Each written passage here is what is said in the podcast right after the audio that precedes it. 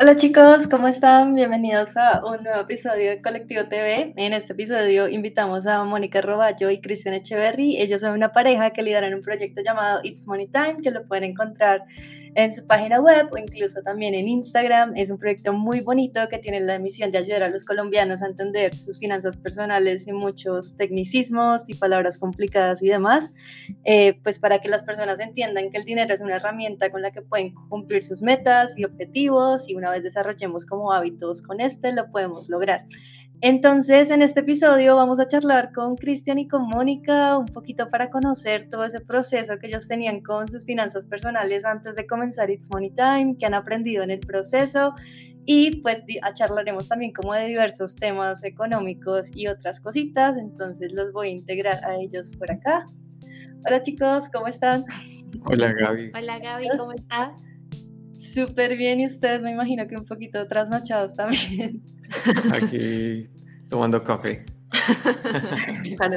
eh, pues para las personas que nos están viendo y nos están escuchando y no saben, pues Cristian y Mónica viven en Francia, entonces pues eh, estos episodios los grabamos en la noche y se están haciendo un esfuerzo gigante por estar acá, entonces en serio les agradezco un montón como el esfuerzo porque sé que no es nada fácil eh, y nada, pues para empezar me gustaría saber cómo, eh, cómo hacían ustedes pues antes de, darse cuenta que existían las finanzas personales, antes de saber que todo esto era como súper importante, cuando ganaron su primer sueldo y demás, eh, más o menos cómo era todo como individualmente para cada uno.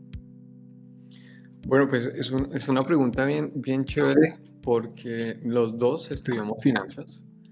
Entonces, digamos que nuestro conocimiento en la materia debería ser bueno, pero la realidad es que los dos éramos muy diferentes. Entonces, eh, yo tenía un mindset un poquito más de la persona que le gusta gastar, que le gusta vivir en el momento.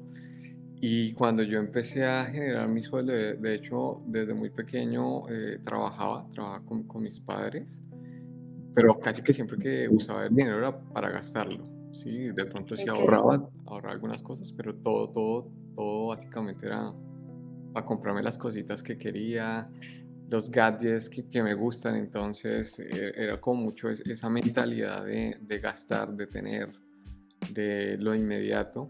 Y eso fue, ese fue mi lado. Creo que Mono es como la otra cara de la moneda, pero bueno, ya, ya, ya te va a contar un poco cómo, cómo fue o cómo, cómo ha sido con ella.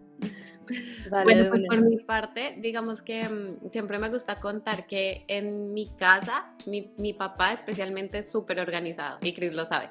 Entonces él siempre ha sido el del cuadrito Excel, le encanta hacer cuentas, entonces yo crecí con eso. Mm, yo también cuando era chiquita hice un par de emprendimientos y vendía un par de cosas y bueno, obviamente la familia me compraba y etcétera. Pero ya cuando tuve como mi primer sueldo como tal, mi papá fue el, el, primero que me dijo, bueno, mamita, venga y se sienta aquí a mi lado, vamos a hacer su presupuesto, no sé qué, yo como, ok. Incluso aunque, como te dice Cris, nosotros estudiamos finanzas. Entonces es muy chistoso porque obviamente en, en, una publicación de hecho que hicimos, eh, publicamos y contrastamos un poco como los perfiles o las tendencias que tenemos con el dinero y en todos somos súper opuestos porque yo tiendo a ser más ahorradora, eh, tiende a ser un poco más gastón, yo tiendo a como, no, bueno, guardemos por si acaso para el futuro, él es un poquito más como de buscar las oportunidades y todo esto.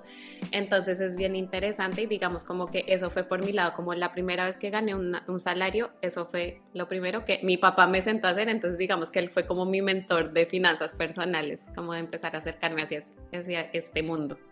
No, súper bien, o sea, tuviste la fortuna de tener un papá súper juicioso con eso. Eh, creo que, por ejemplo, como en las familias colombianas hay mucho tabú como de hablar de plata, entonces es como increíble que hubieras tenido la oportunidad como de tener esa guía en casa, me parece súper chévere. Eh, yo siempre he tenido mucha curiosidad porque a mí me llamó desde el colegio la atención estudiar como una carrera económica como finanzas, administración, economía y demás, pero nunca quise, o sea, le tenía como favor de que si me metía me aburría y ya no me interesaba el tema.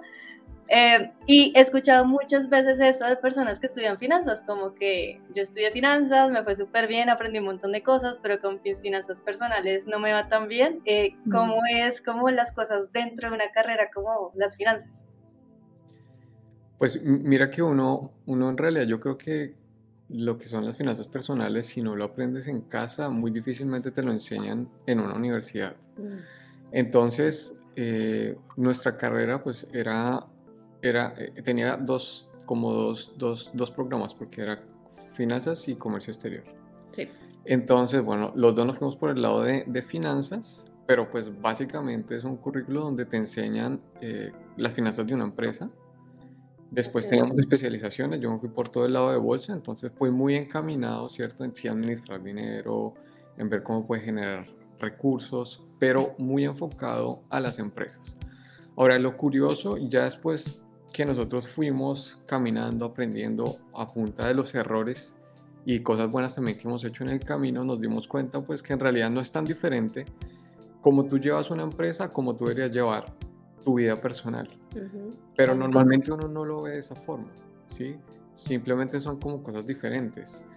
Eh, pero de la misma forma como cuando en una empresa tú tienes que tomar decisiones, ¿qué vas a hacer con el dinero que tienes? Que básicamente haces tu presupuesto, haces la proyección de lo que quieres hacer y normalmente siempre lo estás haciendo el año anterior. Casi, por lo menos si las, las empresas tienen normalmente eh, lo que es septiembre, un poquito antes, ya, ya tienen un presupuesto de lo que van a hacer el mes siguiente. Entonces, de cierta forma, uno, en teoría, sí debería saber más o menos cómo debe llevar sus finanzas personales. Lo Con tres meses de anticipación en el año. Lo que pasa es que uno nunca, como que nunca tienes una, una materia, ¿cierto? Que te digan, bueno, finanzas personales, usted debería llevar su vida de esta forma, usted debería tener un buen flujo de caja. siempre hablamos de flujo de caja y yo creo que en este tema de finanzas personales pues se escuchan cosas como que el dinero es el rey, ¿sí? Cash, Cash es king, que, eso es súper conocido eh, y claramente las empresas es muy importante. Pero sí, creo que, que, es más mm. como un tema un poco más académico, más enfocado a empresas, más enfocado a, a producir dinero en, el sector ya como profesional real, pero tu vida personal no, digamos que no, o por lo menos en nuestro caso, eh, creo que no, no se ve tanto. No es necesariamente sinónimo, o sea, tú puedes tener toda la teoría y bueno, esa, esa frase que, que usamos muy popularmente que en verdad las finanzas personales son 80% comportamiento y 20% conocimiento. El conocimiento es muy importante y digamos que es la razón de ser de tu canal, Gaby, de, de que nosotros también existamos porque la gente tiene que conocer, pero en verdad todo está en el comportamiento. O sea, yo puedo saber que una tarjeta de crédito me va a sacar un ojo de la cara en intereses, pero igual si soy súper compradora compulsiva y es un tema de mi comportamiento y de mis emociones y de cómo me dejo llevar, igual lo voy a hacer así me saquen un ojo de la cara o así paguen las vacaciones a 36 cuotas y, eso es lo difícil, ¿no? O sea, por ejemplo, ustedes hablan como de las finanzas de las empresas y cuando uno maneja una empresa, pues no tiende a ser como tan emocional como con sus finanzas personales, ¿no? O sea, uno tiene plata y es como, ay, me doy un gustico o algo así. En cambio, si tiene una empresa, pues no tiende a sacar como ese tipo de excusas, pues creo yo, ¿no? Ya, claro, pero mira que hay cosas de, de, eso que mencionas, hay cosas importantes, porque cuando tú estás en una empresa, normalmente tienes una junta directiva, una empresa un poco más, más grande, tienes una junta directiva y tienes una, básicamente unos directivos, entonces tú no estás tomando las decisiones solo. Pero en tu, en tu, vida personal, como eres tú el que toma las decisiones, pues es mucho más sencillo que uno pues tome las decisiones que uno quiera. Entonces uno se deja llevar por las emociones y termina tomando termina muchas veces tomando decisiones que son no las mejores en ese momento. Por eso hay cosas bien interesantes que, que se hablan por lo menos como de tener un partner que te ayude, ¿cierto? A, ver cómo vas con tus objetivos, que sea esa, figura, como si tú tuvieras una junta directiva que te está diciendo, bueno, vas por buen camino, no, te estás alejando, no lo hagas de esa forma, porque precisamente cuando uno se siente a cargo de las cosas y uno siente que pues uno puede hacer lo que uno quiere porque es el dinero de uno, pues ahí es cuando a veces si uno no tiene la disciplina, pues se pone un poquito más complejo el tema. Mm. No, súper chévere. O sea, me, encanta cómo, cómo mirarlo como desde esa perspectiva. Me parece también como mencionan, pues las finanzas son como pues comportamiento también, como decía Mónica, y eso pues conlleva muchos hábitos. ¿Ustedes cuáles dirían que son aquellos hábitos que los, los han ayudado a los dos a manejar bien sus finanzas personales? Yo diría, yo soy súper control. Entonces, sí, o sea, a mí me gusta saber a dónde va cada centavo. De verdad, o sea, al centavo. Entonces a mí me funciona mucho y de hecho creo que es un buen ejercicio que todos deberíamos hacer y es el tema de registrar gastos. A mí me parece increíble porque, bueno, digamos que sé que Chris va a decir que un primer paso, y es el primer paso, es hacer el presupuesto, por supuesto, porque pues primero, como él ya dijo, tenemos que saber cuánto es lo que tenemos y cuánto nos podemos gastar, o sea, hasta dónde podemos llegar. Pero el hecho de hacer el ejercicio y ser consciente de decir, oye, hasta me compré un pan y lo que pasa es que me estoy comprando un pan todos los días y eso me está saliendo a 100 euros o 100 mil pesos o bueno, qué sé yo, voy a poner al mes, pues cuánto es eso en un año y de pronto lo podría ahorrar.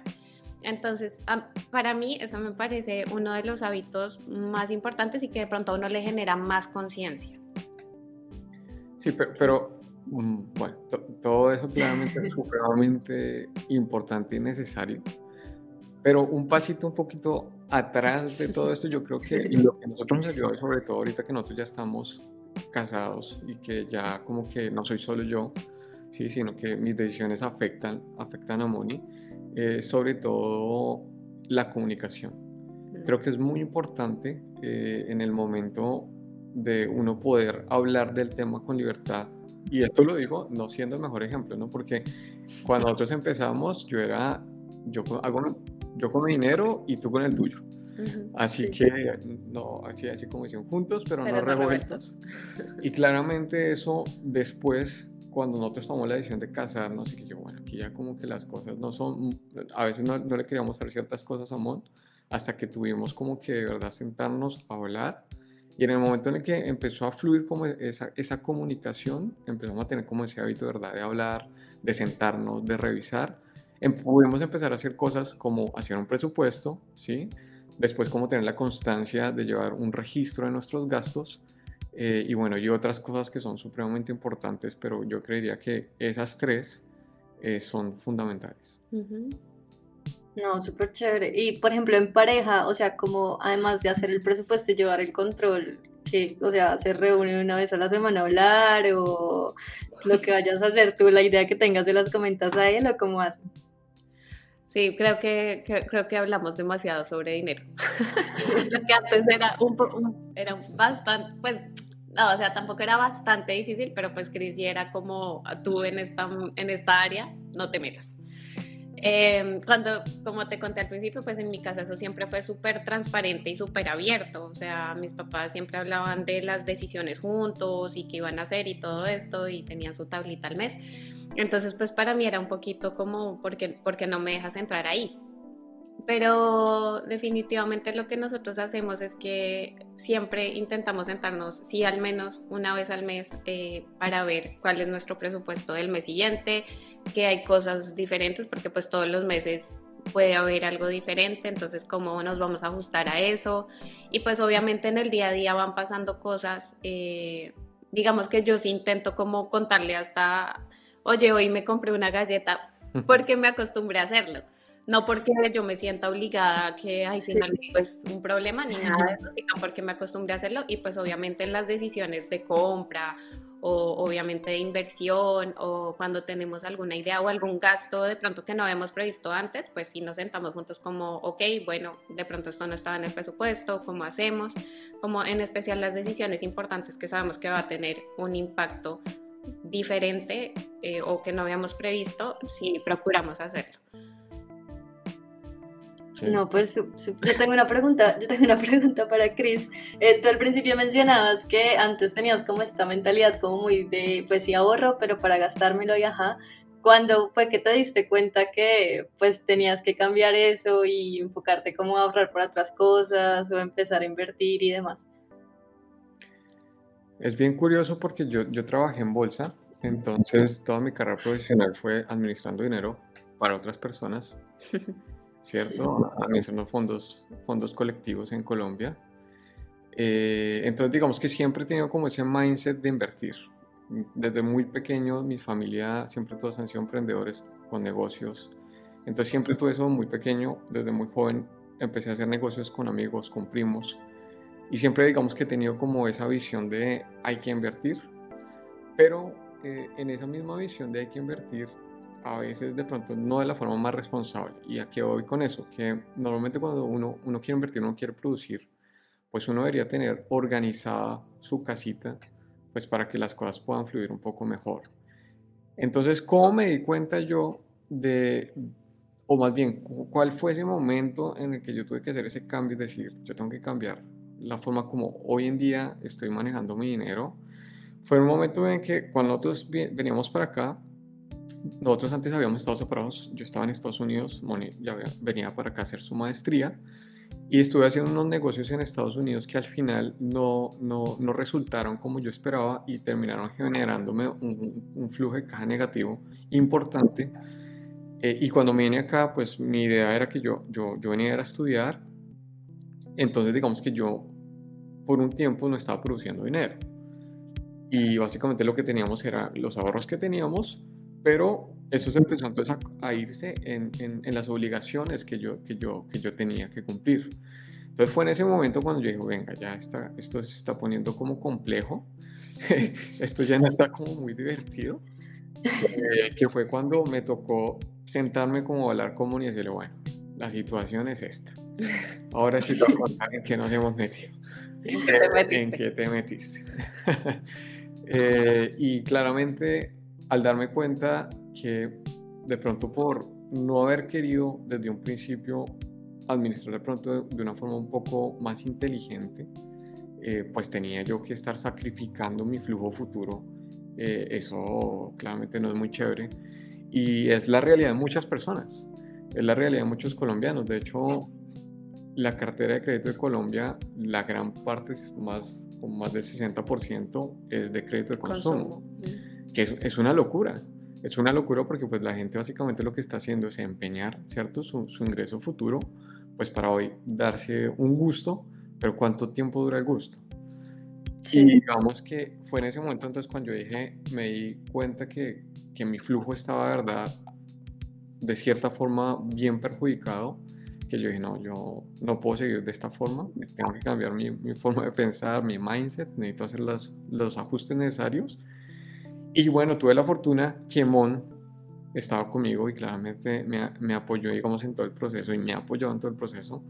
Entonces, eso, eso a mí sí me hizo cambiar No, súper. Ahorita, pues, yo siento que todo el mundo tiene como ese cambio de chip, a mí también me pasó con una experiencia familiar que estaba también igual que tú, o sea, como así gano plata, eh, me voy de compras, me voy a salir con mis amigas y después fue como un choque con la realidad que dije, bueno, está bien, voy a empezar a aprender sobre esto y ahí es como donde me metí en el tema.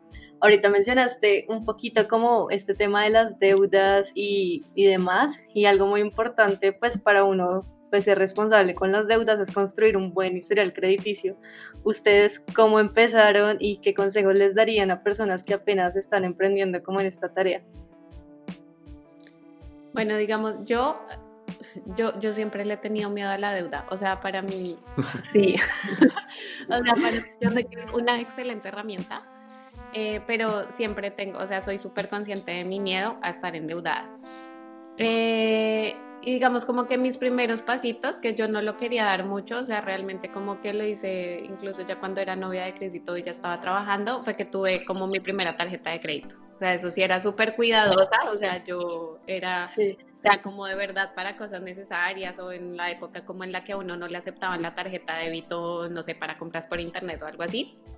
Pero era súper cuidadosa y también porque me daban millas. Entonces, bueno, me convencieron. Pero, pero digamos, eso fueron como los primeros pasos. Ya después con Chris eh, tuvimos de hecho una deuda juntos porque habíamos comprado una moto. Entonces, bueno, digamos así fue como que se empezó a construir mi, mi, mi historial con, con, ese tipo de deudas un, poco más controladas. Yo, yo empecé un, un, tiempito antes, yo creo que como a los 17 años más o menos. 16 años, no, no recuerdo bien, pero yo, yo, yo abrí una cuenta corriente. Entonces en las cuentas corrientes tú normalmente tienes el sobregiro. Entonces eso es una forma también de, de cierta forma, uno nunca debería estar sobregirado, porque eso ya es decir pues que tú no estás usando bien, bien tu, tu flujo de caja, pero también es una forma como uno construye crédito, porque básicamente lo que tú estás adquiriendo, pues ahí es una deuda con el banco y la estás pagando. Entonces, esa fue la primera forma. eh, como el primer producto en el cual yo tenía, digamos, como, como crédito. Ya después de eso, pues las tarjetas de crédito creo que es como de los productos más sencillos que hoy en día se ofrecen. No es el mejor producto para empezar. Pero también uno, uno puede empezar por lo menos con un teléfono. Eh, tu teléfono celular normalmente cuando tú pagas a tiempo tu plan eh, postpago, en, el caso colombiano, eso te ayuda a empezar a crear un, un, historial crediticio, que es muy importante. Tener un historial crediticio es muy importante porque es la forma como uno puede acceder al sistema financiero y hay cosas eh, que por más que no queramos, necesitamos del sistema financiero. ¿sí? Por lo menos cuando quieres comprar una casa, pues es necesario, a menos de que seas millonario y ojalá todo o, te ganes el baloto de la noche a la mañana. Pero si no, eh, creo que la, la, forma como normalmente la gran mayoría de las personas logran tener una vivienda es por medio del crédito. Ahora, como dice Mon, eh, no hay nada de malo en tener deuda, siempre y cuando uno la sepa usar de la forma correcta.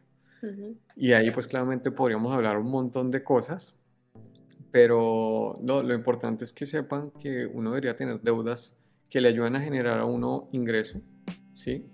Que te ayuden a generar patrimonio y no que te estén sacando dinero mes a mes de tu bolsillo. Entonces creo que es el principio más importante que debes tener. Y si quieres usar una tarjeta, úsala simplemente como medio para comprar, pero te cuenta que, estás usando tu tarjeta de débito, pagas en una cuota, ¿sí? no te van a generar, si pagas la totalidad, normalmente Colombia no te, no, no te van a generar los, los intereses y ahí estás de una vez pues empezando a construir esa vida crediticia que es importante. Mm.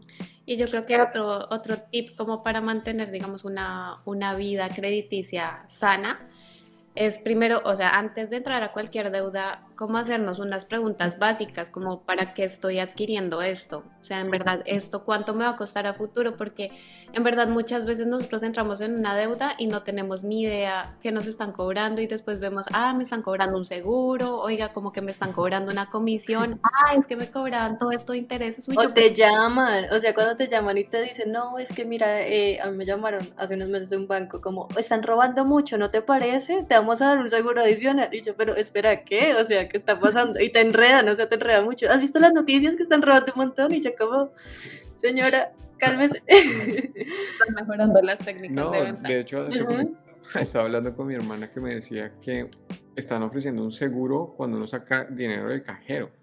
Yo no había escuchado eso. No. Yo estuve en Colombia, no estaba. Pero ahorita ya me dijo mi hermana que le están ofreciendo un seguro por si lo roban a uno como entre las seis horas, algo así, ya están ofreciendo. Entonces, claro, como, ha venido cambiando un poquito todo cómo funciona el sistema financiero, pues una de las formas como los bancos hoy en día generan sus ingresos es por medio de claramente sus, los servicios y uno de esos pues son los seguros. Mm. Y, y, pues aparte de eso, también ser súper consciente de cuál es mi situación ahorita y aunque no podemos predecir el futuro, pero sí ser consciente como, bueno, o sea, en verdad mi endeudamiento puede ir hasta acá y yo lo voy a poder pagar conscientemente con este ingreso que voy a tener, o sea, obviamente nunca estamos exentos de perder nuestro trabajo o, o bueno, o sea, que algo salga mal, pero pues muchas veces nos ponemos a pedir tarjetas de crédito a lo loco en Colombia que es la codensa y cada almacén tiene su tarjeta de crédito y entonces también tengo el de mi casa y el del carro, bueno, en fin, o sea, un montón de cosas que de verdad no nos damos cuenta en todo lo que nos estamos metiendo y ni siquiera a veces hacemos la cuenta de si el sueldo nos va a alcanzar. Entonces yo creo que esas son como unas preguntas que también nos van a ayudar y a decir y a ser súper consciente, ok, si estoy pagando esto en cuota cada mes, voy a ser capaz de cumplir y pues en verdad lo voy a poder sostener por la X cantidad de tiempo que estoy asumiendo esta responsabilidad. Y por ejemplo, para las personas que caen mucho como en estas deudas de consumo que mencionaba Cris al principio, ¿Cuál creen que es como la mejor estrategia para salir de eso? O sea, compras de cartera o hacer un presupuesto, organizarse o qué estrategia, no sé, hay muchas, muchas teorías por internet, pero ¿cuál es la favorita de ustedes? Creo que hay, hay varias cosas, hay varias cosas porque eso depende de cada persona, depende también de la situación, cómo esté la persona. En un principio, lo primero que hay que hacer es, hay que entender dónde estamos parados y para eso pues necesito hacer un, escaneo de, de, mi situación financiera y decir, bueno, ¿cuánto tengo? cuánto debo, cómo es mi flujo y cuál es mi presupuesto. Si yo ya tengo eso y veo que digamos que mi, mi, flujo es positivo, que yo puedo salir de deuda rápido, pues, y si tengo el flujo para pagar, pues entonces empiezo a pagar y no necesito ni siquiera hacer compras de cartera eh, ni nada de eso. ¿Por qué? Porque cuando uno hace compra de cartera, normalmente estás alargando los plazos, sí, normalmente te dan unas tasas mucho más bajas, pero si uno no tiene una buena disciplina, lo que termina pasando es que uno va a terminar pagando más, en, más plazo. Y la idea es uno poder salir eh, lo más pronto posible de las deudas o claramente pues teniendo un flujo pues que sea adecuado para las necesidades que uno tiene. Si no, claramente también existe la compra de cartera que es una buena opción en, en, el sentido en que si tú puedes dejar, digamos, todas, si tienes deudas en varios lados y las puedes centralizar con una mejor tasa, eso te va a ayudar y normalmente el, el flujo también va a reducir. Entonces, el flujo que tú tienes que pagar, lo que va a hacer pues que tu flujo sea, sea positivo, que lo importante es que uno tenga flujo positivo todos los meses. ¿Para qué? Para que puedas seguir ahorrando y con eso después puedas empezar a hacer inversiones que te generen más, más dinero. Entonces, yo pienso que todo parte mucho del mindset, del mindset de las personas. Creo que lo más importante es que las personas sean conscientes de cuál es su mindset. Y hablando un poquito de esto, eh, hay, hay cosas bien importantes que uno normalmente no sabe, pero la gran parte de la forma como tú eh, actúas con el dinero lo aprendes en tu casa, lo aprendes de pequeño. De hecho, hay un libro bien interesante que nosotros estuvimos leyendo hace un tiempo que hemos venido revisando todo este tema eh, de Rachel Cruz que se llama Know, yourself. no. know Yourself, Know Your Money. Como el chapulín. Como el chapulín con los libros. que básicamente lo que, lo, que, lo que ella explica es cómo, eh, dependiendo cómo sea tu, en tu, como tú vivas, digamos, las finanzas en tu hogar cuando eres pequeño, de, de esa forma, más adelante, digamos, tú vas a empezar a, a tener una relación con el dinero. Entonces, si tú tienes un hogar, por lo menos como en el de Moni, donde ella, pues siempre ve sus papás que hablan de dinero, ¿sí? que se sentaban, le explicaban, pues ella va a tener muchas ventajas. En mi caso, eh, en mi hogar no se hablaba mucho del dinero, ¿cierto? No, no, no nos hizo falta el dinero, pero entonces pues era como un tema como, mm, sí, ahí, ahí estoy, pero ahí estaba. Entonces, claro, Luego mi forma como yo interactué con el dinero en un principio pues fue muy, muy, muy de esa forma. Entonces creo que es muy importante que uno, uno, uno sepa cuál es su mindset para que pueda hacer las, las correcciones, los correctivos necesarios. Eh, si no, pues uno puede hacer compra de cartera, tú puedes hacer el presupuesto, pero eh, lo más probable es que si tú haces compra de cartera y tú no tienes un buen mindset, lo que vas a hacer es que vas a terminar con la deuda de la compra de cartera y aparte como estás teniendo un flujo positivo, ah, entonces ahora me puedo comprar el iPad o me puedo comprar el iPhone y me vuelvo y me endeudo. Entonces quedo más endeudado, ¿sí? con una deuda más grande y otra vez sin flujo. Mm. Entonces por eso es muy importante que uno, uno tenga bien presente cuál es el mindset y pueda corregir las cosas que no están bien. Sí, eso, es súper interesante porque cada vez que uno se entra más a este tema, uno se da cuenta que de verdad todo, o sea, todo es demasiado psicológico. Entonces, por ejemplo, ahí también tenemos que entender súper bien, eh, pues a nosotros, o sea, como a nosotros, que a nuestra mente que le hace bien. Por ejemplo, puede ser más estresante para mí ver muchas deudas chiquititas que ver una deuda unificada que de pronto voy a tener más la intención de es una sola deuda a la que, le a la que voy a atacar y le voy a dar con todo. Y respondiendo a tu pregunta de cuál es nuestro favorito, hay, bueno, el popular eh, método de eh, el efecto bola de nieve, a nosotros nos ayuda un montón, porque empezar, bueno, para, contextualizar un poquito, es cuando hacemos la lista de, las de, todas nuestras deudas, de la más pequeñita a la más grande, y empezamos, seguimos pagando el, el, mínimo de, de, todo, o sea, la cuota que pagamos normalmente de todas, pero a la deuda chiquita siempre le metemos un poco más al capital. Más.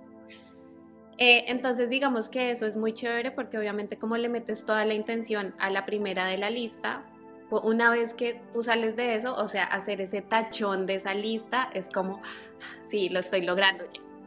Entonces, digamos, a nosotros eso nos sirvió muchísimo. O sea, para, para mí era como cuando salíamos de una deuda, era como, y Chris me decía, ve, ve, ven, tachas de la lista. Entonces era muy chévere.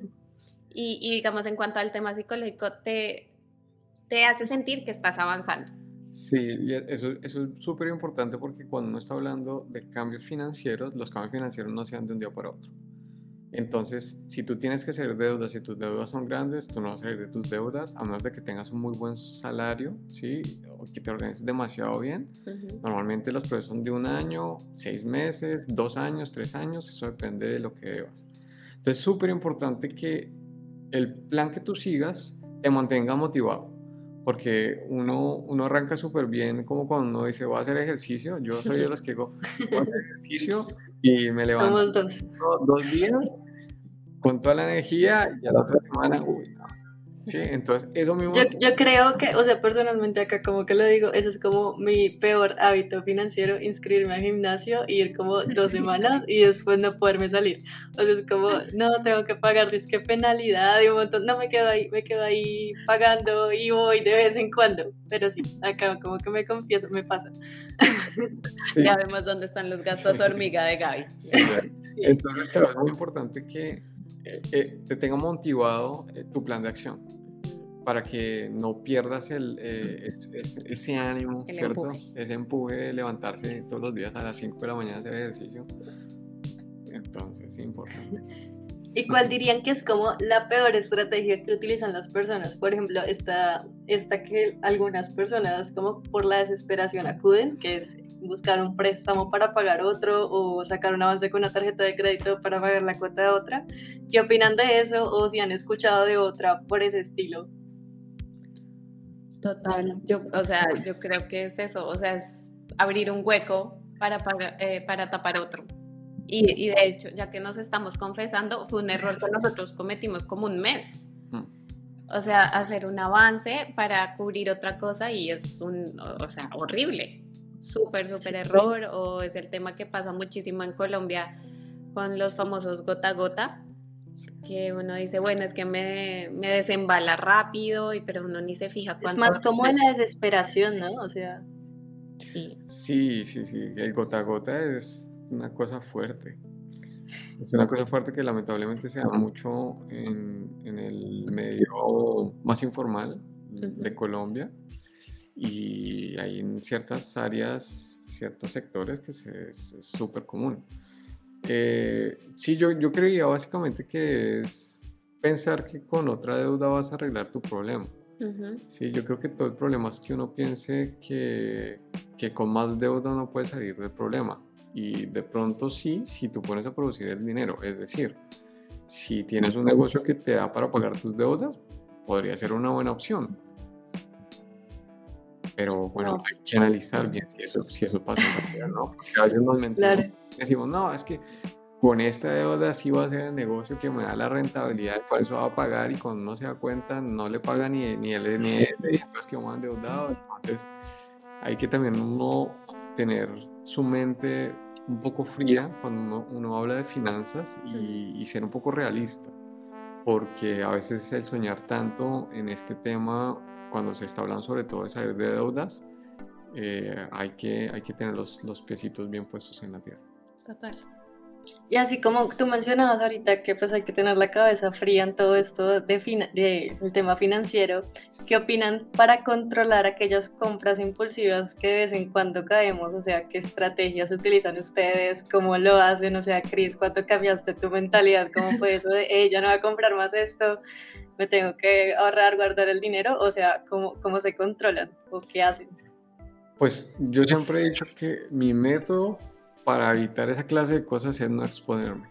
Evitar la tentación. Sí, entonces yo por lo menos soy mucho de tecnología, entonces si yo me pongo y entro a una tienda donde están las últimas cositas, yo me antojo, entonces yo prefiero, prefiero ni mirar. Eh, aprendí algo, ah, eso, eso, eso, lo aprendí de un, de un familiar mío que me decía, yo miro cuando pueda comprar, pero ¿para qué antojarme antes que lo pueda comprar? Entonces, no, pero pues uno va mirando y con eso uno, uno sabe. lo que pasa es que yo iba mirando y iba comprando. Entonces, cuando yo empecé a conocerme, eh, creo que la mejor forma de uno evitar esos errores es cuando uno conoce cuáles son sus debilidades, pues simplemente no me expongo, intento fortalecerme en ese aspecto, pero la mejor forma de no caer en los mismos errores es no exponiéndose a, lo, a, a, estar en situaciones que, pues, que vayan a generarte esa, esa incomodidad de no comprarse ¿cierto? El último computador, el último televisor. Por ejemplo, con, con, la publicidad en redes que uno pues ya ahí se le sale de las manos porque todo el tiempo le aparece porque, ajá. No entra a las redes, no entra en tantas redes para que les aparezca la publicidad. No, pero de verdad, el celular justamente también es algo muy engañoso hoy en día porque, claro, y después de la pandemia que todos estábamos haciendo el shopping online, que teníamos que pedir en, eh, no sé, el mercado a domicilio o en Amazon o lo que sea, Obviamente uno tiene todas esas aplicaciones que le están bombardeando todo el tiempo con notificaciones, con promociones y también un caso de la vida real, una amiga que se la estaba pasando todo el tiempo comprando en, una aplicación que era había ropa muy barata. Pero todo el tiempo, ay, pero es que, ay, pero es que, son 5 euros, pero es que, que son 10 euros, miren tan lindo el vestido. Y obviamente uno dice, ok, pues si te lo compras una, una vez cada tanto, pues sí, o sea, está bien, pero obviamente eso está diseñado para bombardearlo a uno todo el tiempo con promociones. Entonces, no, desinstale la aplicación, desinstale Amazon. Esos algoritmos son, una locura, o sea, tú te metes ahí, sí, voy a mirar estos audífonos, me llamaron la atención y todo el mes duras viéndolos. Exactamente.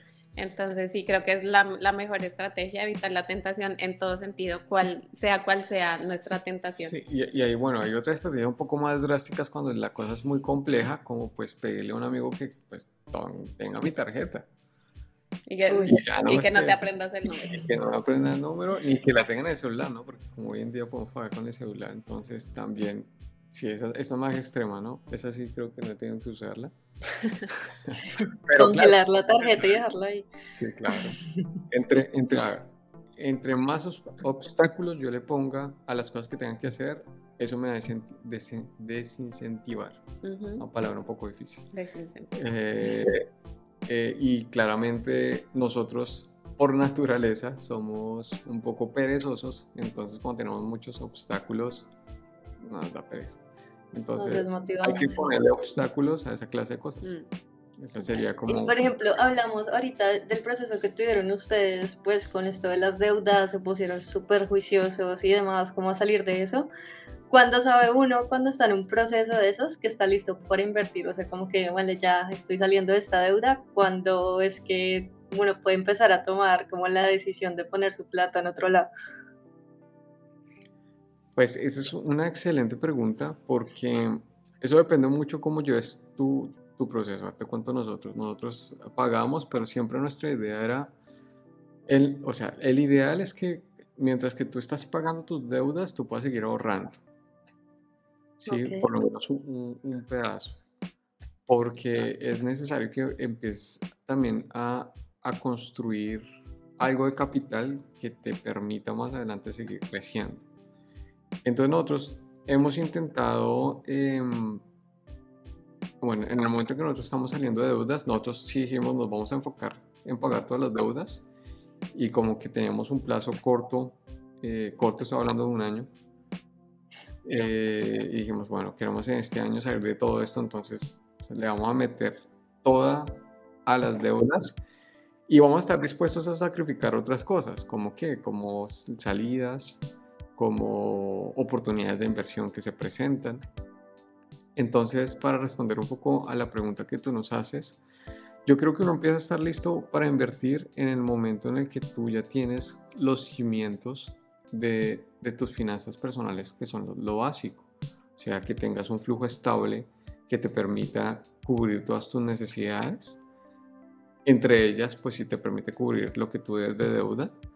Eh, y otra cosa que es muy importante es que sepas invertir. Mm. Porque un, gran error que a veces cometemos es que invertimos simplemente pues porque escuchamos que un amigo lo está haciendo, porque mejor dicho ya quiero empezar a hacer dinero y yo me quiero retirar a los 40 años, entonces tengo que empezar a invertir ya, porque entre más rápido. Porque lo vi en un TikTok, que es lo, lo que he visto últimamente. hagámonos millonarios rápido de esta forma, en, en, un mes mejor dicho. Bueno, hoy en día con toda esta información que no es muy correcta, eh, pues nos ven unas ideas, mejor dicho, pues no trabajemos y, y metamos todo el dinero ahí. Entonces es muy importante que nosotros aprendamos a invertir. Entonces es necesario uno que tengas un flujo que cubra tus necesidades, ¿cierto? Ahí claramente uno ya cuando hablas, hablamos de finanzas personales, pues tú sabes que deberíamos tener un, fondo de emergencia, que deberíamos pues eh, cubrir, digamos, como esas necesidades básicas y claramente entender en qué estamos invirtiendo. Porque si no entendemos en qué, en qué estamos invirtiendo es como como si yo quisiera montar, no sé, una panadería, pues yo no tengo ni idea de hacer panes. O sea, pues chévere, pero... Pues, no, y por ejemplo, a mí, yo pienso lo mismo que tú, pero más que todo, digamos, como yo, yo, yo sufro ansiedad, entonces siempre me imagino como el peor escenario posible. Entonces yo le recomiendo mucho a la gente como, oye, averigua todo de la empresa donde vas a invertir, porque si algo sale mal, tú sabes qué es lo que va a pasar, a dónde tienes que llamar o cualquier cosa.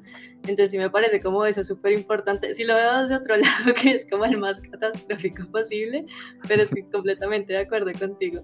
Y les quería preguntar, que he visto que en sus redes sociales eh, comparten mucho sobre diferentes alternativas de inversión acá en Colombia y demás. Eh, pues si nos pueden contar un poquito más de eso, he visto que les ha llamado la atención desde las acciones hasta las franquicias, entonces, ¿cómo han sido sus experiencias y qué tal les ha ido? Eso, eso creo que es un tema que me gusta, que, que nos gusta mucho, digamos, o sea, como ya les, ya les contó Cris, pues Cris trabajó en eso muchos años, em, pero a mí lo que más me llama la atención de eso es que a veces uno ve la inversión como algo inalcanzable. O sea, como no, eso solo voy a poder hasta que tenga no sé cuántos millones en la cuenta, eh, o voy a poder invertir en el sector inmobiliario, quién sabe hasta cuándo. Y hoy en día, cada día es más fácil que empecemos con poquito. Y, creo que todo el tiempo nosotros estamos posponiendo ese tipo de cosas, como por ejemplo a veces posponemos empezar a ahorrar. Ay, no, es que para qué voy a ahorrar solo 100, si eso no es nada y pues uno no se da cuenta que de 100 en 100, así como gasta, es un montón, pues también eventualmente el ahorro o la inversión va a, ser un, va a ser un montón, o sea, nos va a ser un buen capital para que pensemos en nuestro futuro, que también incluso podemos pensar en, las, en, en no solo cumplir, no es que cuando me retire a los 50 millonarios, no, o sea, también sirve para las las metas de corto plazo, incluso unas inversiones que nosotros hicimos en Colombia, a nosotros nos sirvió muchísimo como para seguir con nuestro proyecto, que primero nos fuimos a diferentes países, estudiamos todo esto, después teníamos unos ahorros, entonces pues como también darnos cuenta que para eso también nos sirve. Entonces, digamos, por mi parte, eh, es, más como dar a conocer que hay una cantidad de cosas hoy en día en las que primero es sea, tenemos un acceso mucho más amigable, por decirlo de alguna manera, que hay un montón de plataformas, un montón de apps que están queriendo hacer un buen trabajo eh, y nos ha llamado mucho la atención el tema de Colombia, eh, porque incluso aunque no estamos allá, creo que creemos que son productos que la gente debe conocer y, que aparte aquí también hemos visto, porque digamos aquí están un poco, un poco mucho más adelantados de, plataformas, de, regulación, de todo eso. Entonces ver cómo eso se está replicando en Latinoamérica nos parece maravilloso. Em, entonces digamos, por mi lado es un poquito más así porque de pronto yo me sentí en algún momento en ese, en ese bando como no, pero invertir en qué, eh, pero no, es que necesito mucha plata para, para abrir una cuenta. Incluso, o sea, yo a veces hago un video que les digo a las personas, no, pues en esta plataforma pueden invertir, digamos, desde 100 mil. No, pero 100 mil para ganarme, no sé, 10 eh, mil, eso es muy poquito. Y es como, marica, estás invirtiendo 100 mil. O sea, ¿qué puedes esperar? No, y es verdad, y pues cuando uno va a la rentabilidad, es como, pero es que esta no es una mala rentabilidad para nada. Entonces siempre estamos con ese, con ese chip de que es muy poquito, no es suficiente, y pues no nos damos cuenta que es de poquito a poquito que empezamos a construir.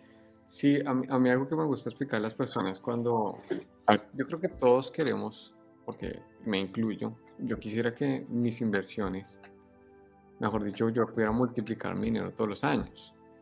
Y aunque hay formas legales para hacerlo, van a requerir bastante conocimiento y bastante tiempo también.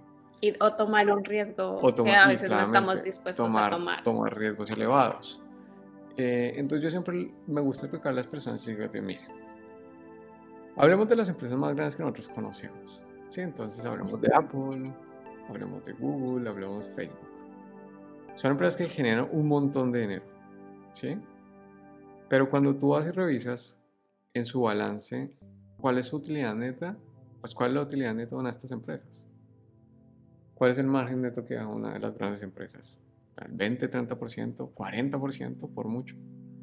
Entonces, si nosotros estamos hablando que son empresas de la talla, por lo de, de Apple, ¿sí? Eh, o de un Google, o bueno, hablemos de las empresas colombianas, hablemos de los bancos, que también son muy grandes, que tienen márgenes 20%, no sé, no sé cómo están hoy día los márgenes de los bancos, pero dan un 20%. Entonces, usted quiere que su rentabilidad sea del 10% al mes, o sea, es decir, que en el año usted multiplique su dinero, pues eso no lo están haciendo las empresas grandes. Eso lo hace un, no sé, una startup, sí, porque está en un proceso de crecimiento. Y eso, o sea, después de unos años ya se desacelera el crecimiento también. Exacto. Es, y, pero pues viene todo el trabajo que tiene detrás, ¿no? Son empresas que están innovando, sí, que son productos que son escalables.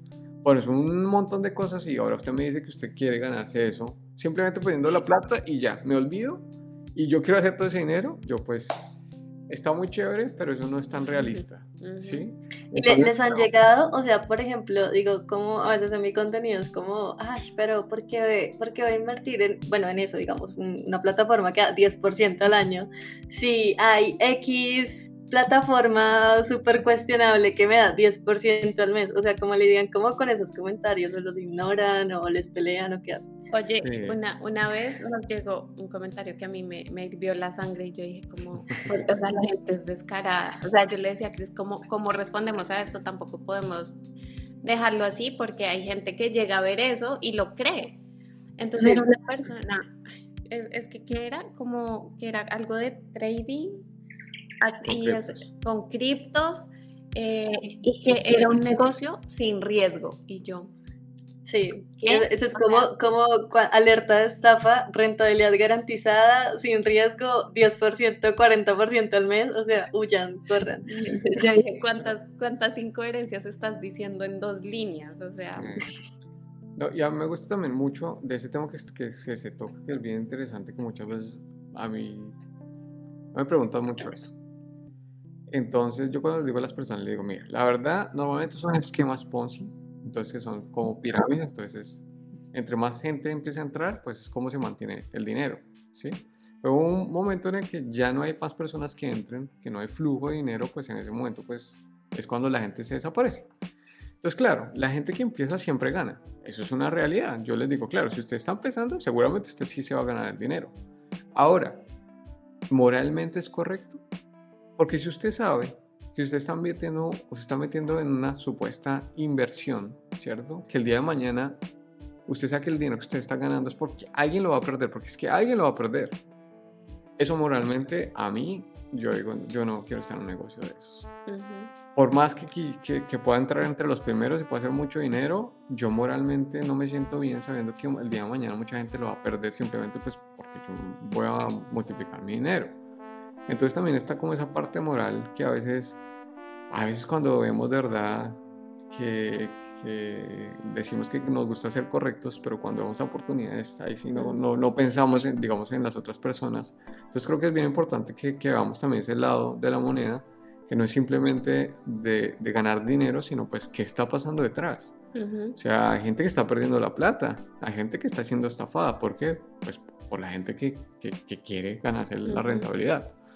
Entonces, eh, sí, hay, hay bastantes, hoy en día hay bastantes. Y con el tema de las criptos, hay un montón de negocios que te dicen, porque uno, la gente no entiende muy bien cómo funciona el mundo de las criptos. En el mundo de las criptos se pueden hacer muy buenas rentabilidades, pero cuando te ofrecen una tasa de rentabilidad fija, así tan elevada y como dicen que básicamente no hay negocio, eh, no, hay, no hay riesgo, mm. No, lo más probable es que detrás haya Sí, yo, yo creo que es muy importante, así como un llamado a la cordura. Y muchas veces cuando de pronto nos preguntan cómo, no sé cómo reconocer si este negocio que me están proponiendo es confiable o no es confiable, una de las primeras cosas es de verdad que le, que le están prometiendo. Usted entiende qué hay detrás de eso, usted entiende a dónde se está yendo su plata, usted entiende que si le están diciendo que es 10% mensual, eso al año es una rentabilidad que si quiere, como dice Chris, vaya y mira la rentabilidad o las utilidades de las grandes empresas, a ver cuánto dan al año, a ver si no le parece un poquito como, como raro o si le dice que duplican o triplican su dinero en dos semanas o en un mes. Ahí, ahí ya uno empieza a decir como, uy, Cuidado. No, y tienen, tienen un montón de cosas raras. O sea, yo esto de empresas he visto que hasta dicen que tienen asesores súper expertos que asesoran a los grandes bancos de Estados Unidos. O sea, y uno se queda como, marica, o sea, ¿en qué momento esta gente llega hasta allá? Entonces me parece, pero pues ya hablando como de cosas más legales, em, les voy a preguntar como sus opiniones como de algunas alternativas de inversión por ahí, empezando con una que a mí pues me parece un poquito polémica, aunque súper básica, que son los CDTs. O sea, a veces me da risa cuando una plataforma de inversión, no sé, bienes raíces, se compara con un CDT, porque es como, por porque todo el mundo se compara con la fea del salón, no tiene sentido. Entonces, ¿ustedes qué opinan, ¿ustedes qué opinan del CDT? Creo que, creo que el CDT, a ver, cuando, yo, yo, trabajaba, yo trabajaba precisamente eh, en gestión de activos, se llama en Colombia, y Colombia, los colombianos estamos muy enfocados a los productos que, que se llaman renta fija, como un CDT. Pero es, un, es, un, es, una realidad nacional, sea, con lo que nosotros teníamos que luchar, cuando nosotros teníamos que presentarle portafolios a nuestros clientes, era decirle, oiga, deje de un lado el CDT, hay otras opciones más interesantes. Es que es la vieja confiable. Deje de un lado los bonos, hay otras cosas más interesantes. Entonces creo que, por un lado, es muy de, cómo está nuestro sistema financiero y sobre todo que la economía colombiana depende mucho de los bancos. Si uno se pone a ver las, las, las, las empresas que están listadas, pues casi todas las empresas son del sector financiero. Eh, entonces, pues claramente es la forma como los bancos recaudan dinero a unas tasas pues, bajitas hoy en día y pues después ellos se pueden ganar el margen de, que es ese margen de intermediación que ellos hacen cuando ellos nos prestan el dinero.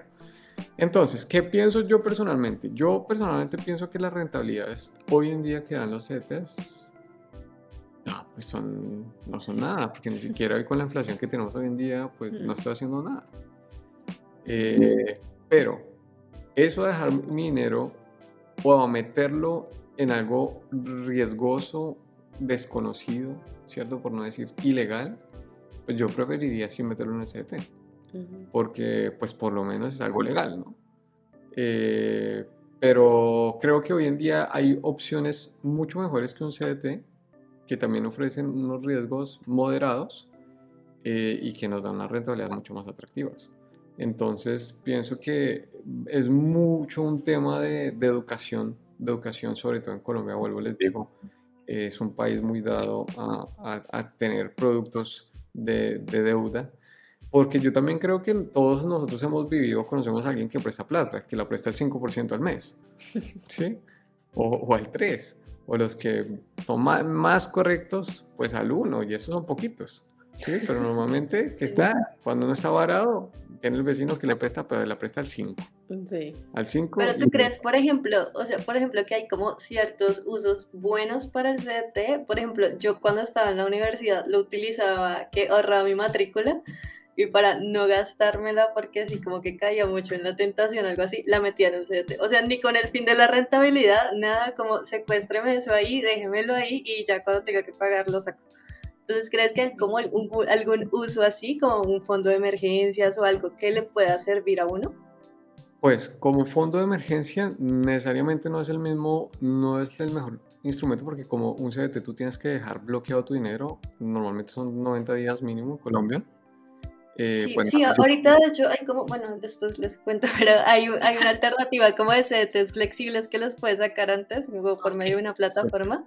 Entonces, eh, pues eso. Pero si crees, o sea, como yo, yo, siento mucho como que las plataformas son para objetivos y personas distintas, entonces a mí me parece que es como un producto que sí, como pues para invertir no me parece como de inversión, pero me parece como secuestra tu dinero un rato y, olvídate que está ahí y después paga lo que necesitas. Sí, en, realidad, en realidad, depende, sí, es que depende, qué pena que me, me enredo acá organizando mis ideas. Tranqui. Lo que pasa es que, mira, yo por lo menos cuando, cuando nosotros trabajamos, nosotros teníamos personas que tenían capitales bien altos y tenían su dinero a cero. ¿Cierto? Sí. estoy, hablando de gente que tenía uh, millones de dólares quietos porque no encontraban productos o porque simplemente no sabían qué hacer. Entonces, claro, cuando tú dices, bueno, yo, si yo tengo un millón de dólares en mi banco quieto, pues yo prefiero meterlo en un CDT. ¿Sí? Porque así me dé el 5% al año, pues de un millón de dólares, bueno, pues ahí ya, ya no, suena tan, no suena tan poquito. Entonces creo que eso también depende mucho de la etapa en la que uno está. Si tú estás en una etapa en donde necesitas poder crecer tu dinero, no, claramente el CDT no es el instrumento. Ahora, si tú estás en una etapa donde definitivamente tú no puedes arriesgar tu dinero, ¿sí? porque ya estás muy cerca, digamos, a, tu retiro o porque tienes alguna obligación que es inminente y no la puedes arriesgar, pues claro, son tipos de instrumentos que uno dice, oiga, pues es que la probabilidad que un banco se quiebre es muy, o sea, muy bajita. Si tiene que pasar algo demasiado fuerte y sobre todo el, el, sistema financiero colombiano después de la crisis de los 90, en realidad eh, eh, la superintendencia ha venido haciendo un trabajo bueno, decente, muy decente. Decente. Sí, muy decente en realidad. Entonces, claro, eso depende de mi situación. Pero si nosotros así que somos un poquito más jóvenes, no, yo creo que, que hay productos más interesantes. Ahora, claramente, que se comparen con un CDT, pues es como lo fácil, ¿no?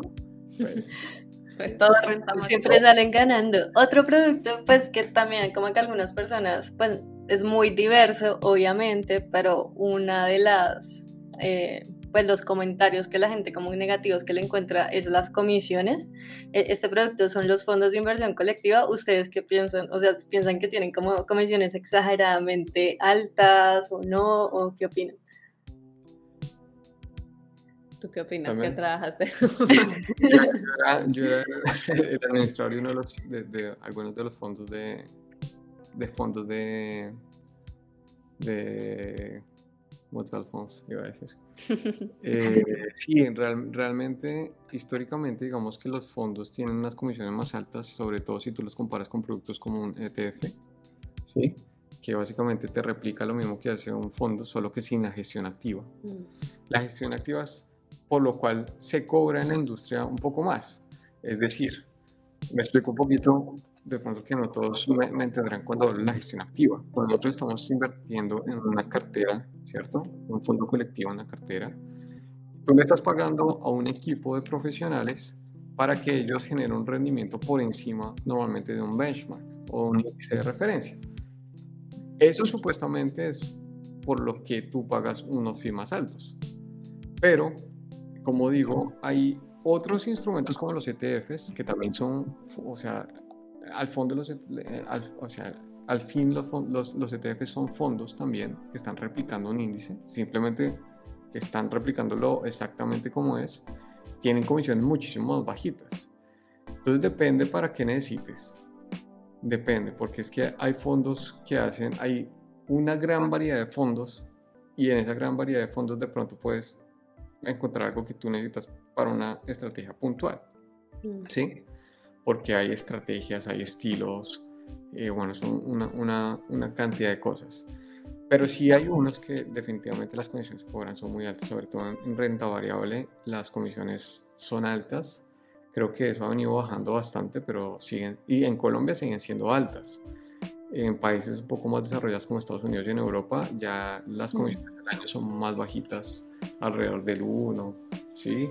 del 1,5 pero en Colombia, hasta donde yo recuerdo, y ya casi puedo estar un poquito desactualizado, eh, hay fondos que todavía pueden cobrarte el 3%, no sé, entonces sí, es un poco costoso. Hoy en día creo que hay otras opciones también muy buenas, pero no necesariamente eh, cumplen con, con, el mismo objetivo.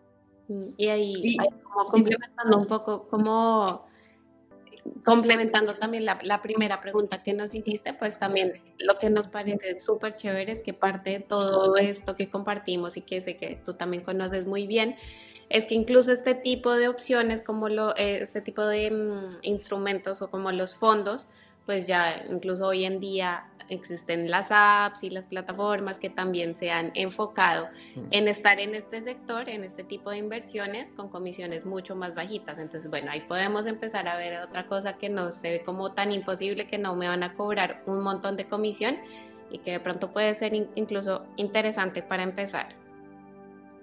Chicos, ya para finalizar, les quería hacer como una pregunta.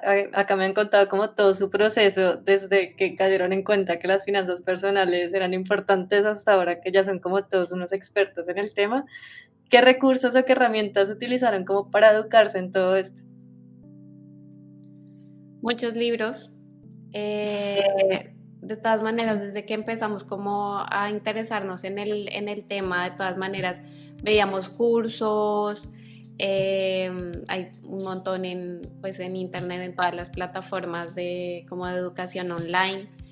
Em, hoy en día en YouTube, en, en, las redes sociales hay tanta gente, o sea, yo realmente ahorita que me he adentrado más en eso, estoy sorprendida de la cantidad de creadores de contenido que hay y me gusta como que cada cual tiene su estilo, cada cual tiene su historia y siento que todo eso es demasiado valioso. Y sin duda hay un sinnúmero de libros que, aparte de Padre Rico, Padre Pobre, que bueno, lo respeto, pero siento que hay muchísimas cosas más que nos puede ayudar. Justamente en todo lo que hemos hablado, en la parte de nuestras emociones, en cómo gestionar eso, en entender por qué nos comportamos como nos comportamos con el dinero, de todas maneras, historias de vida, eh, historias de emprendimiento, o sea, creo que todo eso nos ha nutrido un montón para ver otro punto de vista, para adoptar otras estrategias. Eh, creo que esas han sido como nuestras principales fuentes. Sí, y sí, yo, yo, lo, yo lo que pienso es que una de las formas más rápidas que uno puede hacer es ver y seguir el ejemplo de personas que ya han pasado por estas situaciones y que hoy en día son exitosas. Entonces hoy en día hay muchas personas en las cuales ofrecen excelentes formaciones y seguramente te van a ayudar a que el proceso sea muchísimo más rápido, ¿sí? Eh, o también pues algo que yo creo que es muy valioso es que seguramente tú conoces a alguna persona que tiene una situación financiera que digas, ponga, yo quiero tener esa situación financiera y seguramente si uno, si tú te acercas y le preguntas, te va a compartir de su experiencia. Entonces, a veces, bueno, los libros, todo eso es muy importante, pero a veces creo que dejamos de ver un poquito a nuestro alrededor y no nos damos cuenta, pues que al fin de cuentas sigue siendo un tema de nuestro, de nuestro comportamiento, de cómo nos, rodea, nos rodeamos y, seguramente en, en, en, tu círculo cercano de pronto hay una persona que te puede guiar, que te puede ayudar.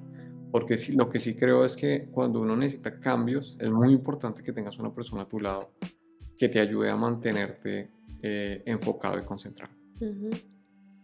Y por ejemplo, ahorita mencionaban como libros, ¿cuáles son como los tres libros como que más recomiendan o que se les vengan en la cabeza ahora mismo?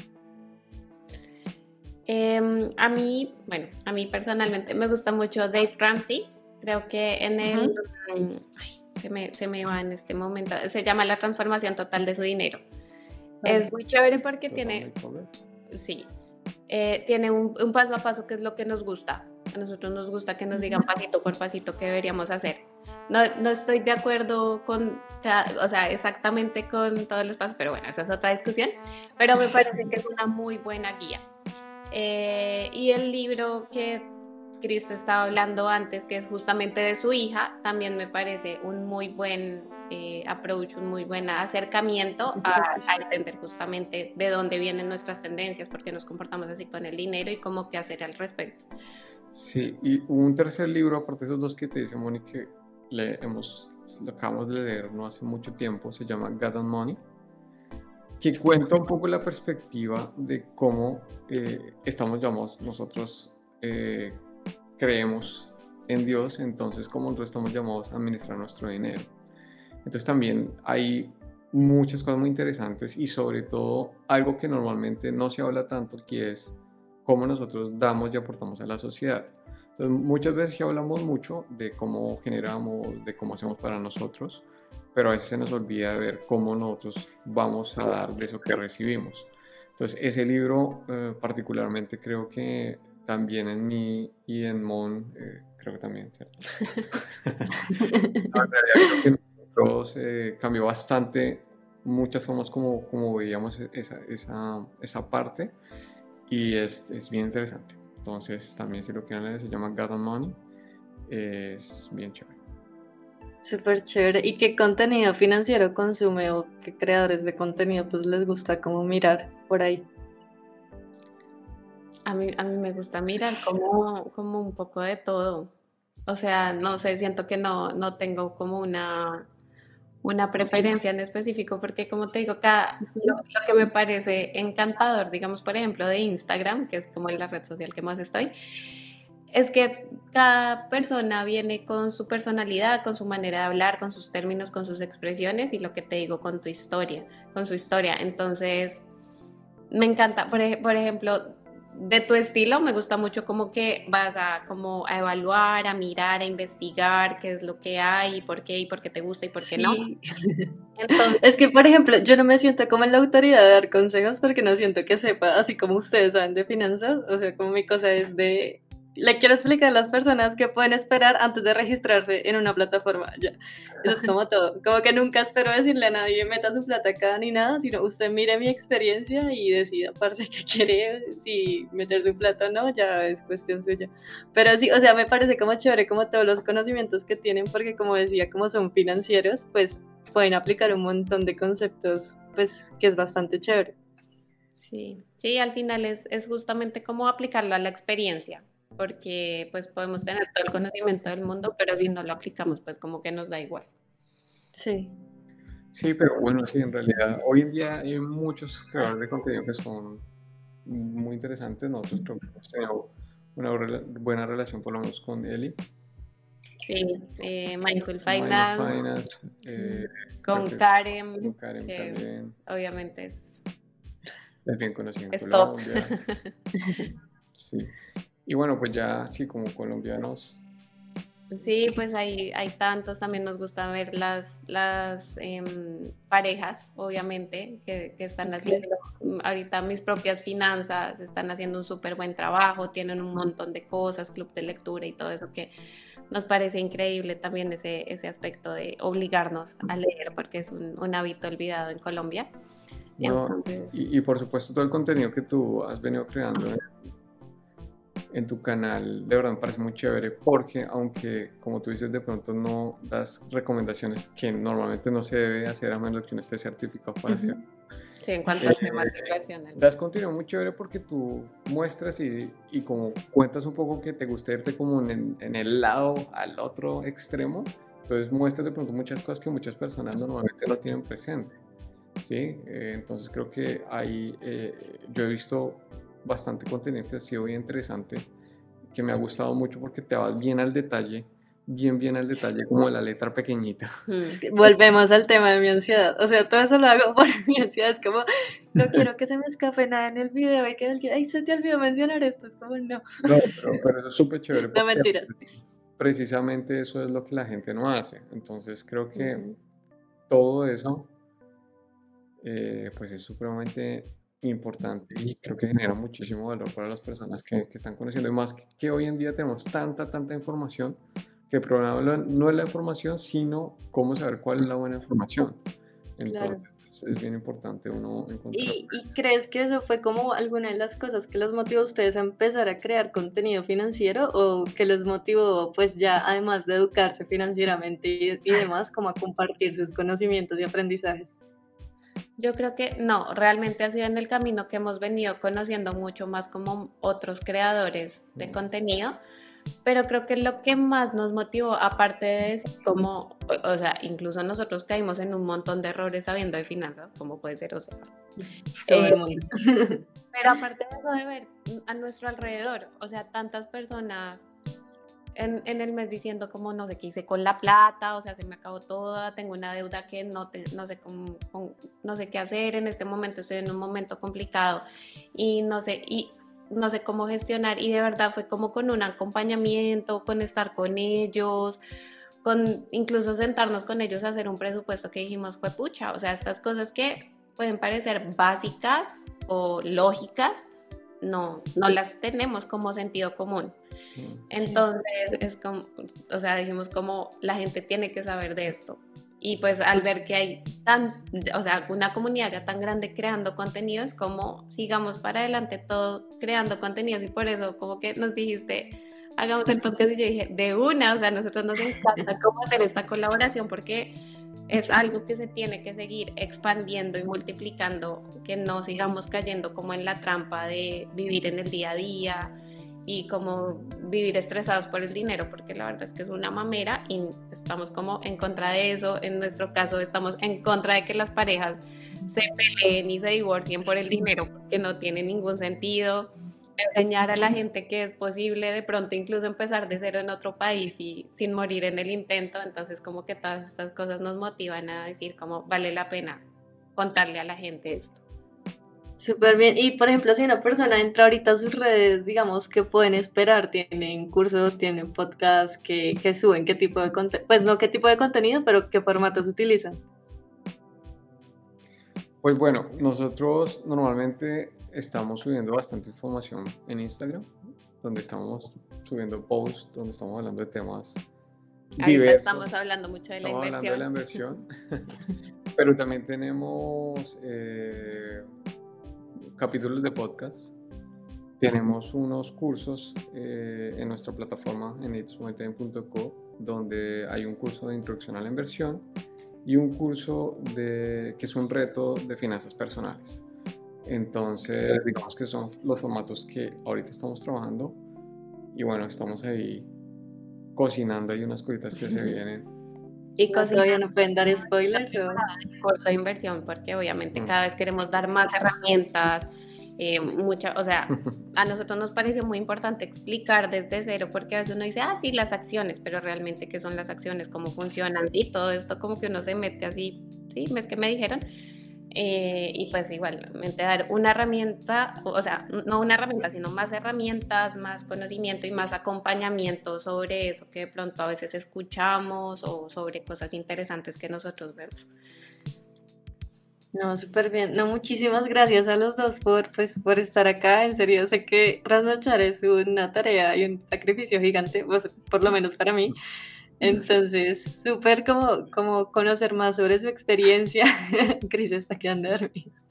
conocer más sobre su experiencia y todo lo que están haciendo. Eh, les voy a dejar las redes de Mónica y Cris en la descripción para que vayan a visitarlos. Eh, esto mañana lo subimos en formato podcast también en Spotify. Entonces ahí les voy a estar compartiendo el enlace. Y nada, chicos, muchísimas gracias de nuevo. No sé si tengan algo más como que agregar o algo que se les faltó decir. No, aquí nos podemos, ya, hasta se nos quitó el sueño y todo, porque nos, nos, quedamos hablando.